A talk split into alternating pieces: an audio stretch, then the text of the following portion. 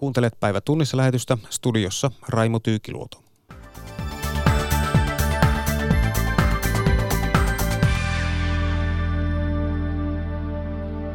Ministeriöiden kansliapäälliköt ovat huolissaan ilmastonmuutoksesta ja julkisen talouden kestävyydestä.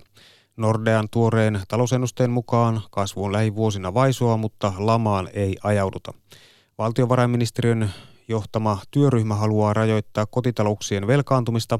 Harkinnassa on muun muassa taloyhtiölainojen suuruuden rajoittaminen. Ja Venezuelan presidenttiä Nicolas Maduroa painostetaan luopumaan vallasta. Tässä aiheita.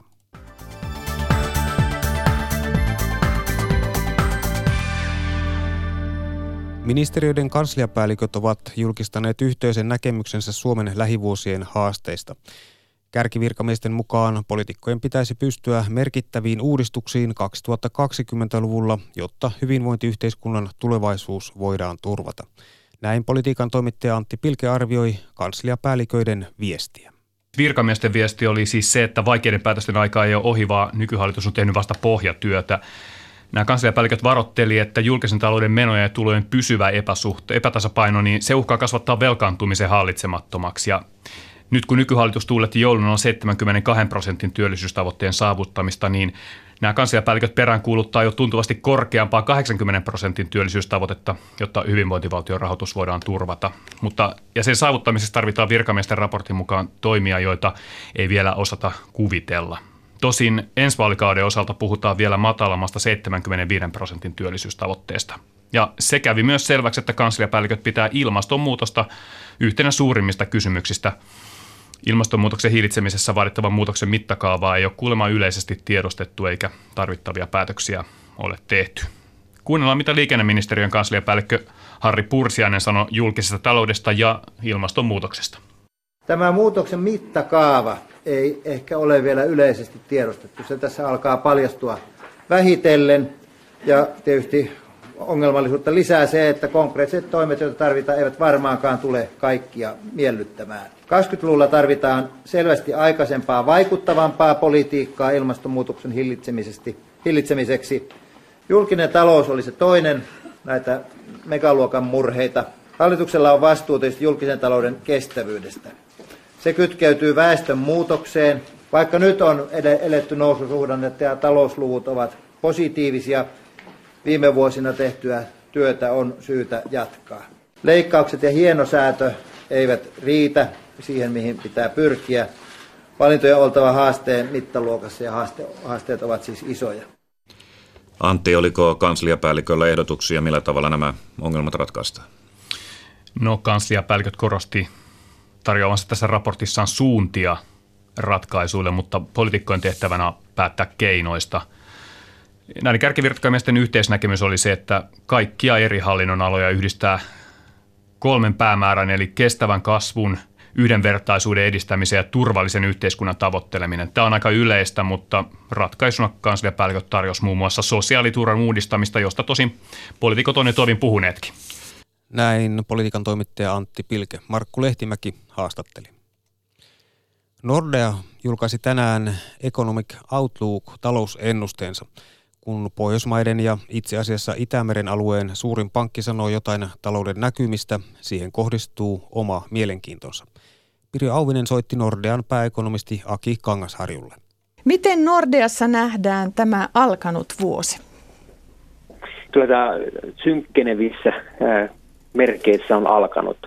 Se synkkeneminen alkoi jo viime vuoden puolella ja sitä mekin tässä nähdään, että kyllä me ollaan alentamassa talousennustenumeroita kaikkialla maailmassa. Että se hyvä aika, joka oli vuonna 16 ja 17 ja osittain 18kin, niin nyt se on ohi. Ja nyt kysymys kuuluu, että kuinka hitaaksi tämä kasvu käy.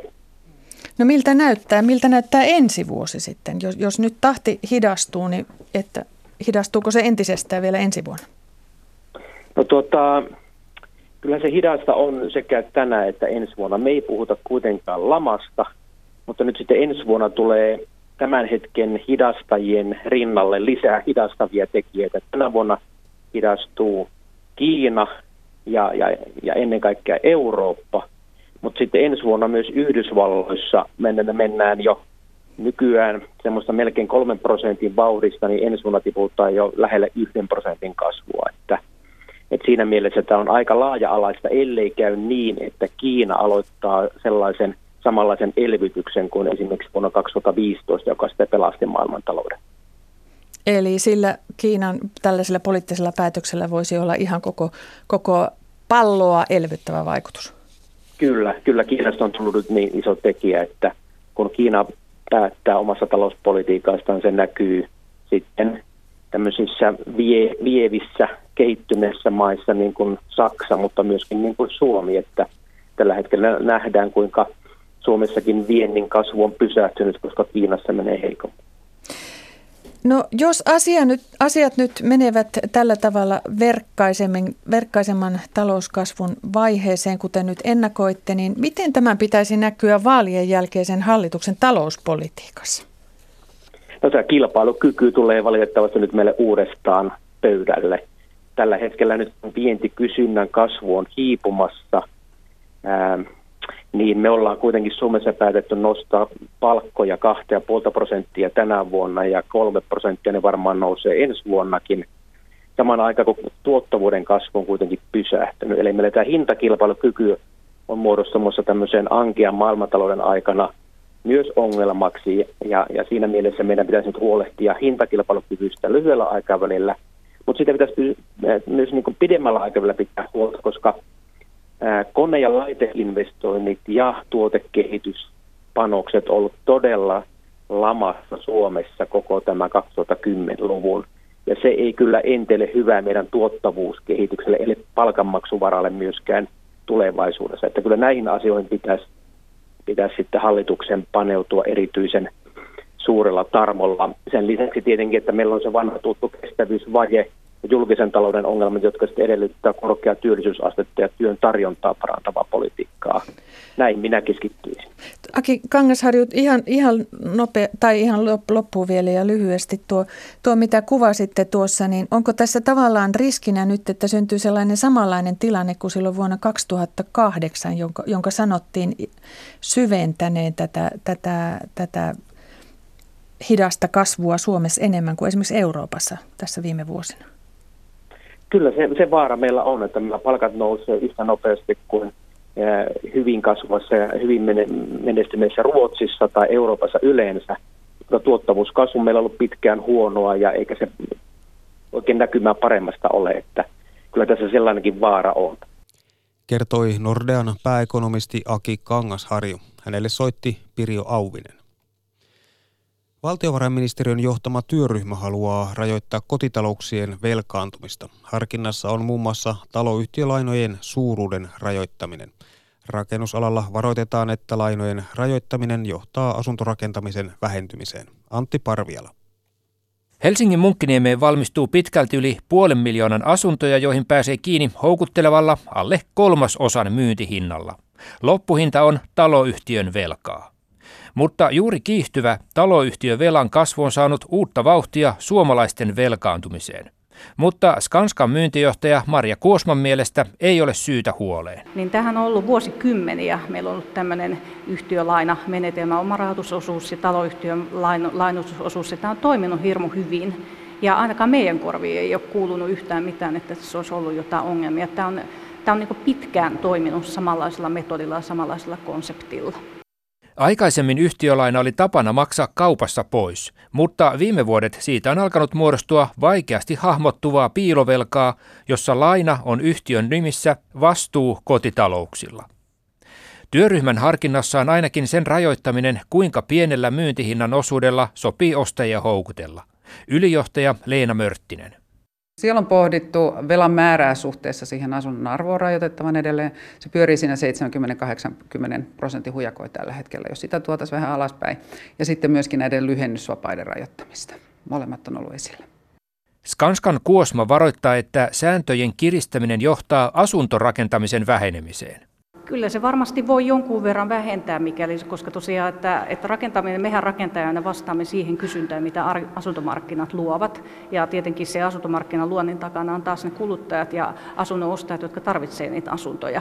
Perimmäinen syy taloyhtiövelkojen kasvun taustalla lienevät ennätysmatalat korot. Mutta nyt pitäisi alkaa varautua nouseviin korkoihin ja normaalimpaan rahan hintaan. Leena Mörttinen. Kyllä tässä on semmoisia tietysti vaaranmerkkejä, saattaa houkutella sijoittaja metsästämään tuottoja, mutta kotitalouden myöskin velkaantumaan enemmän. Että mä sanoisin, että siinä on ehkä se pääasiallinen ongelma, miksi kaikilla on pikkasen sukat makkaralten kanssa. Toimittaja edellä oli Antti Parviala. Sote-uudistus ei korjaa kestävyysvajetta. Näin todetaan talouspolitiikan arviointineuvoston raportissa. Näkemystä perusteli Politiikkaradiossa talouspolitiikan arviointineuvoston puheenjohtaja Roope Uusitalo. Tapio Pajunen jatkaa. No te kirjoitatte nyt tässä uudessa raportissa, että kestävyysvajeongelma on ennallaan ja sote-uudistus ei korjaa tilannetta. Joo, tämä on tietysti aika tylyhkö arvio siinä mielessä. Kestävyysvaje, ja tässä on itse asiassa kaksi osaa, ja jos saa aloittaa sitten ensimmäistä kysymystä, että kestävyysvaje on ennallaan, niin tähän liittyy useampi asia. Siihen liittyy se, että kestävyysvaje on tietysti ennuste tulevaisuudesta tai näkymä tulevaisuudesta ja hyvistä syistä, niin se tapa, miten sitä näkymää tulevaisuudesta päivitetään, niin se muuttuu koko ajan esimerkiksi sillä tavalla, että se vuosi, mistä lähdetään ne kestävyysvajeet laskelmat, se muuttuu tulevaisuudessa. Ja sitten nyt näissä uusimmissa laskelmissa on katsottu pikkuisen kauemmas tulevaisuuteen kuin aikaisemmissa laskelmissa. Ja itse asiassa nämä laskelmat, tai laskentatapa jonkun verran kasvattaa sen kestävyysvajeen suuruutta. Että sinänsä on hiukan epäreilua sanoa, että kestävyysvaje on ennallaan, koska vaje on toki jonkun verran pientynyt esimerkiksi sen tähden, että julkinen talous on lähempänä tasapainoa kuin se oli aikaisemmin, mutta jos mietitään sitä, että mikä oli meidän näkymä seuraavan 50 vuoden ajaksi, vaikka 5 vuotta sitten, mikä meidän näkymä seuraavan 50 vuoden ajaksi nyt, niin siinä mielessä se on ennallaan. Tässä mennään aika etälöön siitä, että onko esimerkiksi hallituksen talouspoliittiset valinnat olleet onnistuneita vai epäonnistuneita. Tässä mennään aika etälle siitä,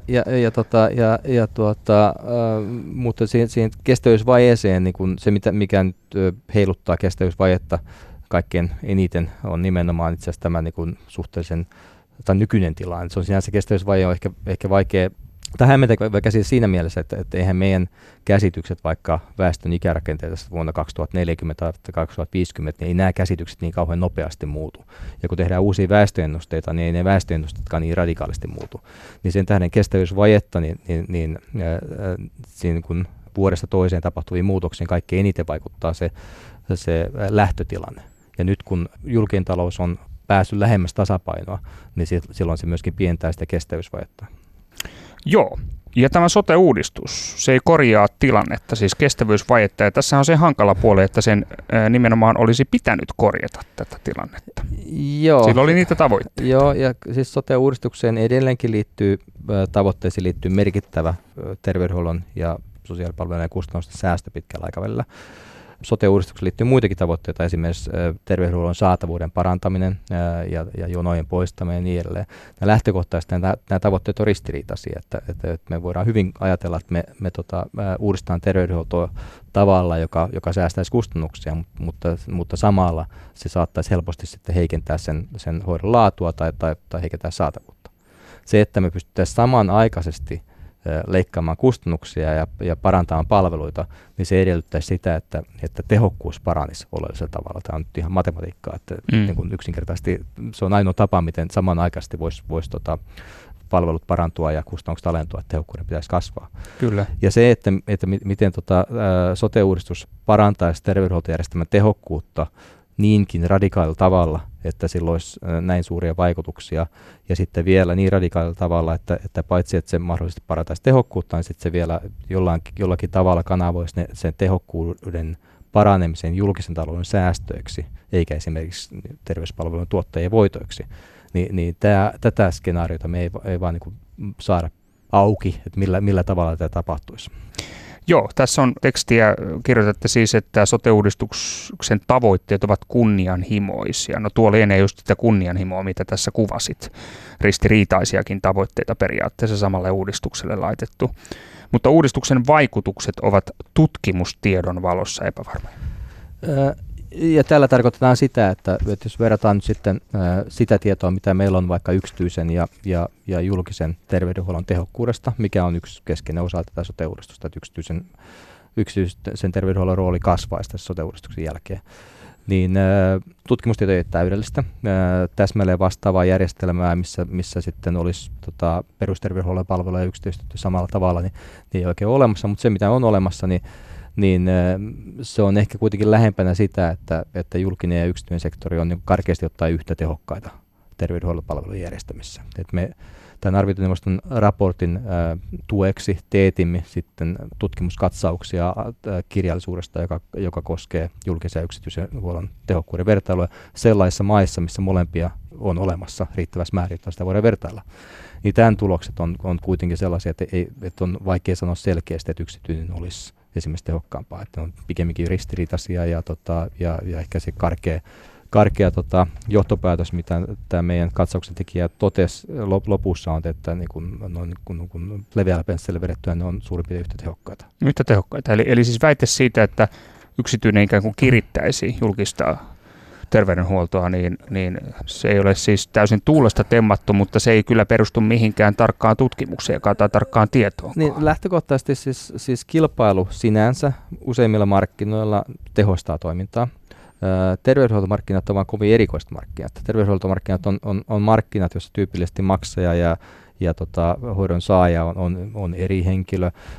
Terveydenhuoltomarkkinat on markkinat, missä laatua on hyvin vaikea arvioida sekä etukäteen että myöskin jälkikäteen. Että sen jälkeen, kun minä olen käynyt paikallisella terveysasemalla saamassa hoitoa, niin mun asiantuntemus välttämättä ei riitä siihen, että mä pystyisin edes jälkikäteen arvioimaan sitä, että oliko tämä hoito laadultaan hyvää ja oliko se oikean tasosta, saanko liikaa vai liian vähän hoitoa esimerkiksi. Niin terveydenhuoltomarkkinat on äärimmäisen vaikea markkina kilpailuiselle järjestelmälle ja sen tähden sitä oppia, mitä meillä on muiden markkinoiden avaamisesta kilpailulle, niin se ei välttämättä suoraan sovellu terveydenhuoltomarkkinoilla. Ja sen tähden nimenomaan me ollaan yritetty sitten kaivaa sitä näyttöä sitten terveydenhuoltomarkkinoilta muista maista, jossa sitten yksityisen tuotannon rooli terveydenhuoltomarkkinoilla on suurempi kuin Suomessa. Eli toisin sanoen sote-uudistuksessa siinä piilee merkittävä riski siihen, että kustannukset kasvavat. Vai? No, vedikö mutkat suoriksi? No nyt meni ehkä vähän mutkat suoriksi, mutta sanotaanko niin, että semmoista selkeää mekanismia, millä kustannukset alenisivat niin paljon kun tavoitteiden mukaan niitä pitäisi, niin sellaista selkeää mekanismia meidän on vaikea nähdä. Ja sen lisäksi siinä sote-uudistuksessa on ihan merkittäviä ongelmia vielä, mitä nyt vielä ei ole varmaankaan tarpeen hyvin ratkaistu, vaikka tämä uudistus on mahdollisesti jo aika lähellä. Alright, Roope, tässä on tämmöinen mielenkiintoinen kohta vielä, tämä muuten osin liittyy myös tähän sote-uudistukseen, niin on se, että kokeilukulttuuri kaipaa kurinalaisuutta. Tämä kokeilukulttuurihan oli sana, joka ehkä en tiedä lanseerasikoo tämä hallitus sen sanan, mutta joka tapauksessa tämä hallitus on suosinut sitä sanaa ja nimenomaan suosinut kokeilemista. Ikään kuin tavoitteena tai päämääränä on saada uudistuksia aikaan kenties nopeammin. Mä pitäisin päämääränä pikemminkin sitä, että tehtäisiin sellaisia uudistuksia, joiden toimivuudesta on jotakin näyttöä. Että se on se kokeilukulttuurin kuitenkin varsinainen perusidea, että meillä on jotakin malleja, vaikka terveydenhuollon toiminnasta tai työllisyyspalveluista tai perustulosta, joiden jostakin syystä uskotaan olevan hyödyllisiä. Kauhean looginen ajatus, mitä me kovasti tuemme, on se, että näitä malleja testataan pienemmässä mittakaavassa ennen kuin nämä lanseerattaisiin valtakunnallisiksi uudistuksiksi ja pysyviksi valtakunnallisiksi uudistuksiksi. Tämä on hieno asia. Se kokeilukulttuurissa vaan tahtoo olla ongelmia, jotka lähinnä liittyy niiden kokeilujen suunnitteluun, jotka on oikeastaan kahdenlaisia. Ja yksi on se, että joitakin kokeiluja on hyvin vaikea arvioida sen tähden, kun kokeilussa lähtökohtaisesti pitäisi olla ryhmä, jossa jotakin toimenpidettä kokeillaan ja sitten joku, jos sitä ei kokeilla, johon tätä ryhmää voidaan verrata, jotta voitaisiin arvioida sen vaikutuksia ja sitten tehdä päätelmää, että oliko tämä kokeilu hyvä vai huono. Tällaisia monissa kokeiluissa ei ole, tai silloin kun on, niin silloin tahtoo olla kysymys siitä, että se toimenpide, jota kokeillaan, niin ei välttämättä ole sellainen, mitä voitaisiin sellaisena ottaa käyttöön. Ja perustulo on ehkä nyt esimerkki tästä jälkimmäistä. Että meillä on olemassa hieno perustulokokeilu, jonka tuloksia kohtaa odotetaan, mutta perustulojärjestelmä siinä muodossa, kun sitä tällä hetkellä kokeillaan, olisi todennäköisesti kalleempi kuin mihin suomalaiset yhteiskunnat ja päätöksentekijät olisivat valmiita. Arvioi talouspolitiikan arviointineuvoston puheenjohtaja Roope Uusitalo. Tapio Pajunen haastatteli. Venezuelan presidenttiä Nicolas Maduroa painostetaan luopumaan vallasta. Yhdysvallat ja Britannia estivät Maduron hallintoa nostamasta Englannin keskuspankista yli $1 miljardin varantoja. Venezuelassa puolestaan oppositio yrittää kosiskella sotilaita puolelleen. Venezuelan ja presidentti Nicolas Maduron tilannetta arvioi Helsingin yliopiston maailmanpolitiikan professori Teivo Teivainen. Aluksi kuitenkin Mikko Haapanen soittaa Maija Salmelle, joka on Venezuelan Caracasissa. Mitkä ovat tuoreimmat kuulumiset Venezuelassa? Presidentti Nicolas Maduro varustelee armeijaa, eikä ole mitään merkkejä siitä, että hän aikoisi luopua vallasta. Tänä aamulla sain myös Venezuelan puhelimeen hallinnon tekstiviestin, jossa pyydettiin ihmisiä liittymään armeijaan. Eli täällä rintamalinjat kiristyvät, sanotaanko näin. Niin, kuinka jännittynyt se tilanne on? No, tilanne on jännittynyt. Ihmiset ovat hyvinkin epätietoisia, että mitä nyt tulee tapahtumaan. Osa pelkää jopa sisällissotaa. Toiset uskovat, että Guaido saa läpi tai pystyy syrjäyttämään Maduron. Toiset ovat taas hyvin skeptisiä sen suhteen. Kuvissa näkyy sotilaita. Heille on jaettu pamfletteja, jossa pyydetään kääntymään Maduroa vastaan. Miten näihin on suhtauduttu siellä? No, itse olin tänään tosiaan tuolla pamflettien jakotilaisuudessa La Casonan, eli Maduron presidentin palatsin tai residenssin vieressä. Ja kävelin näiden ihmisten kanssa sinne sotilastukikohtaan, joka on siinä vieressä. Ja ensimmäisessä paikassa eivät suostuneet edes ottamaan vastaan näitä papereita. Toisessa paikassa työnnettiin sieltä portin alta paperi sisällä ja se palautettiin sitten revittynä. Eli vastaanotto ei ole ollut kovin hyvä. Miten venezuelalaiset suhtautuvat mahdollisiin uusiin vaaleihin? No, he suhtautuvat hyvinkin skeptisesti. Kukaan ei usko, että vaalit voisivat olla vapaat. Eli niin tosiaan suhtaudutaan hyvinkin varauksella. Täällähän on järjestetty lukuisia vaaleja viime vuosina ja lähestulkoon aina niissä on ollut vilppiä. Eli ihmiset eivät usko, että ne voisivat olla niin sanotusti vapaat ja rehelliset vaalit. Keitä kaduille on lähtenyt? No, nyt voisi sanoa ehkä niin, että kadulla on kaikki yhteiskuntaluokkaan katsomatta, että perinteisestihän tämä köyhempi väki on ollut enemmän Maduron ydinjoukkoa, mutta nyt monet heistäkin on kääntyneet Maduroa vastaan. Itse kävin tänään slummissa ja siellä esimerkiksi eräs haasteltava oli aikoinaan äänestänyt Chavezia ja nyt hän marssii Guaidon riveissä ja aika moni muukin on kyllä niin sanotusti kääntänyt kelkkansa. No, jopa 3 miljoonaa venezuelalaista on jättänyt kotimaansa, niin miten kuvailet tuota maan kansalaisten arkea? No, se arki on kamppailua ja siis joka päivä kun kävelee kadulla tai kulkee jollain kulkuvälineellä kadulla, niin kyllä näkee niitä ihmisiä, jotka etsii roskista ruokaa, että nälkä on kova. Ja viimeksi mä olin täällä lokakuussa ja muutamassa kuukaudessa hinnat on moninkertaistuneet. Oikeastaan voisi sanoa, että hinnat nousee päivittäin. Kaikesta on pulaa ja esimerkiksi sairaaloiden tilanne on ihan täysin katastrofaalinen. Oikeastaan koko terveydenhuoltojärjestelmä on romahtanut täällä. Maija Salmi, kiitoksia tästä raportista sinne Caracasiin. Ja jatketaan vielä samasta aiheesta. Studiossa on Teivo Teivainen, maailmanpolitiikan professori Helsingin yliopistosta. Mikä on tämän Venezuelan pitkään jatkuneen ja yhä kärjistyvän kriisin aiheuttanut? Tämmöinen helppo kysymys alkuun. Nämä on meille yhteiskuntatieteilijöille hankalia, että mikä on perimmäinen syy. Hallituksen vastustajat, siis Maduron hallituksen vastustajat korostaa sisäisiä syitä. Kyse on hallituksen virheistä, hintasäännöstelystä, korruptiosta, hallituksen sotaisesta retoriikasta. Hallituksen puolustajat korostaa ulkoisia syitä, että kriisin syy löytyisi enemmän Yhdysvaltojen asettamista talouspakotteista ja muusta ulkoisesta painostuksesta. Molemmista löytyy tätä selittäviä syitä. Tyypillinen, mun mielestä hyvä esimerkki siitä, miten nämä sisäiset ulkoiset syyt yhdistyy, on, että yhtäältä me voidaan nähdä, että kun öljyn hinta lähti laskuun, niin Venezuelan kriisi paheni tuossa 5 vuotta sitten. Toisaalta voisi sanoa, että kyse on hallituksen sisäisestä mokasta, että oli Chavezin aikana jo yli vuosikymmenen ajan kehityspolitiikka, joka perustui yhden vientituotteen varaan laskemiseen ja siitä saatujen rahojen ja sosiaalipoliittisten etujen jakamiseen. Että syitä on monenlaisia. Niin, kerrataan hieman sitä, että keitä nämä nykyiset vallanpitäjät ovat.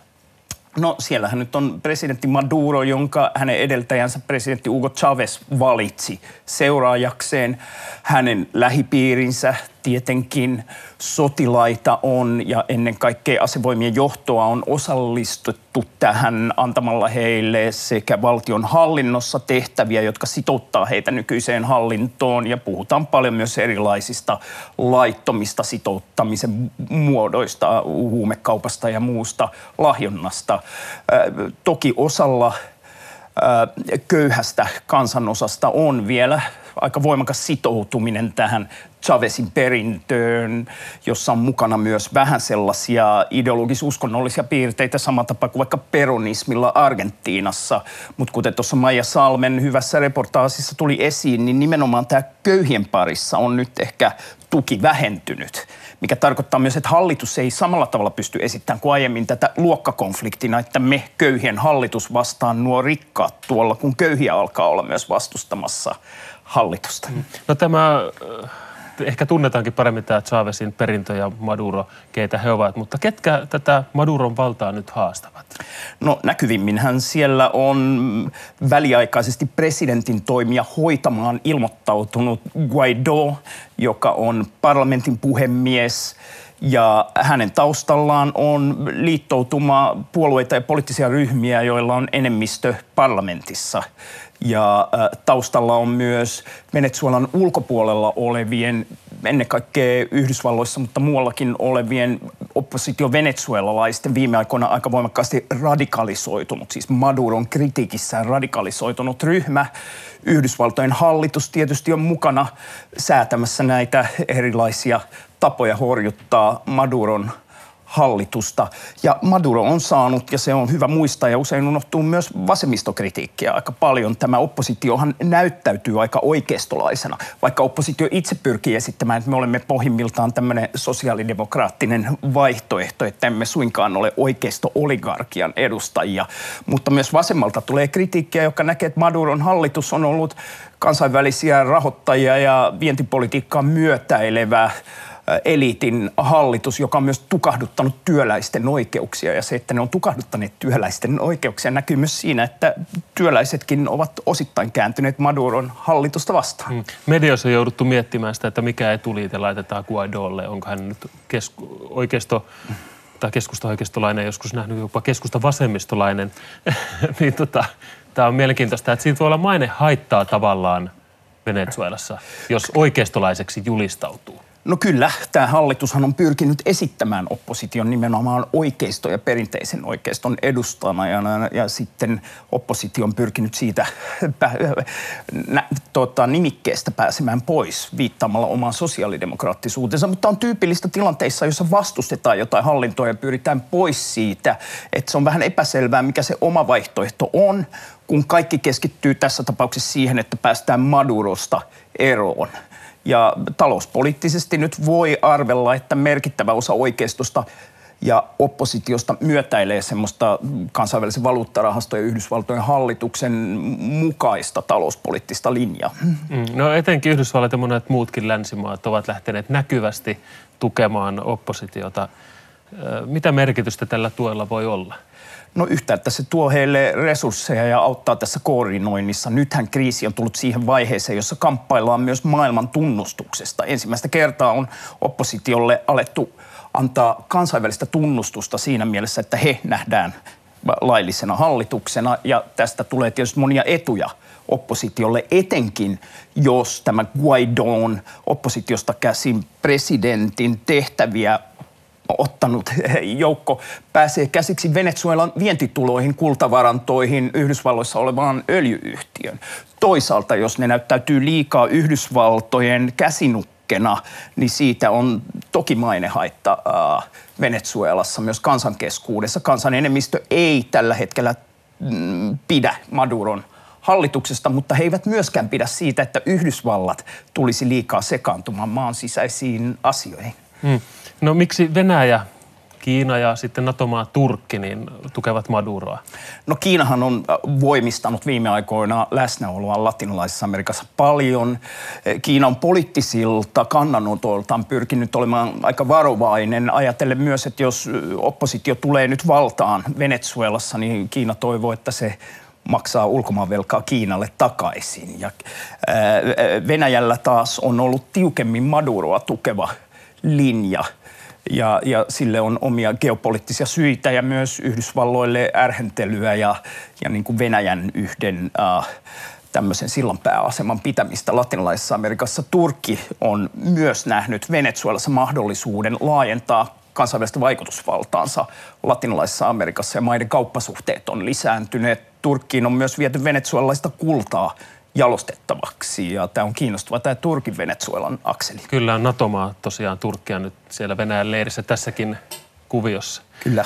No mikäs niiden vaikka Venäjän todellinen vaikutusvalta voi olla tässä? No siitähän kiistellään paljon. On kiistaa siitä, onko siellä venäläisiä palkkasotureita. Venäjähän on näyttävästi tehnyt myös tämmöisiä turvallisuuspoliittisia vierailuja Venezuelassa.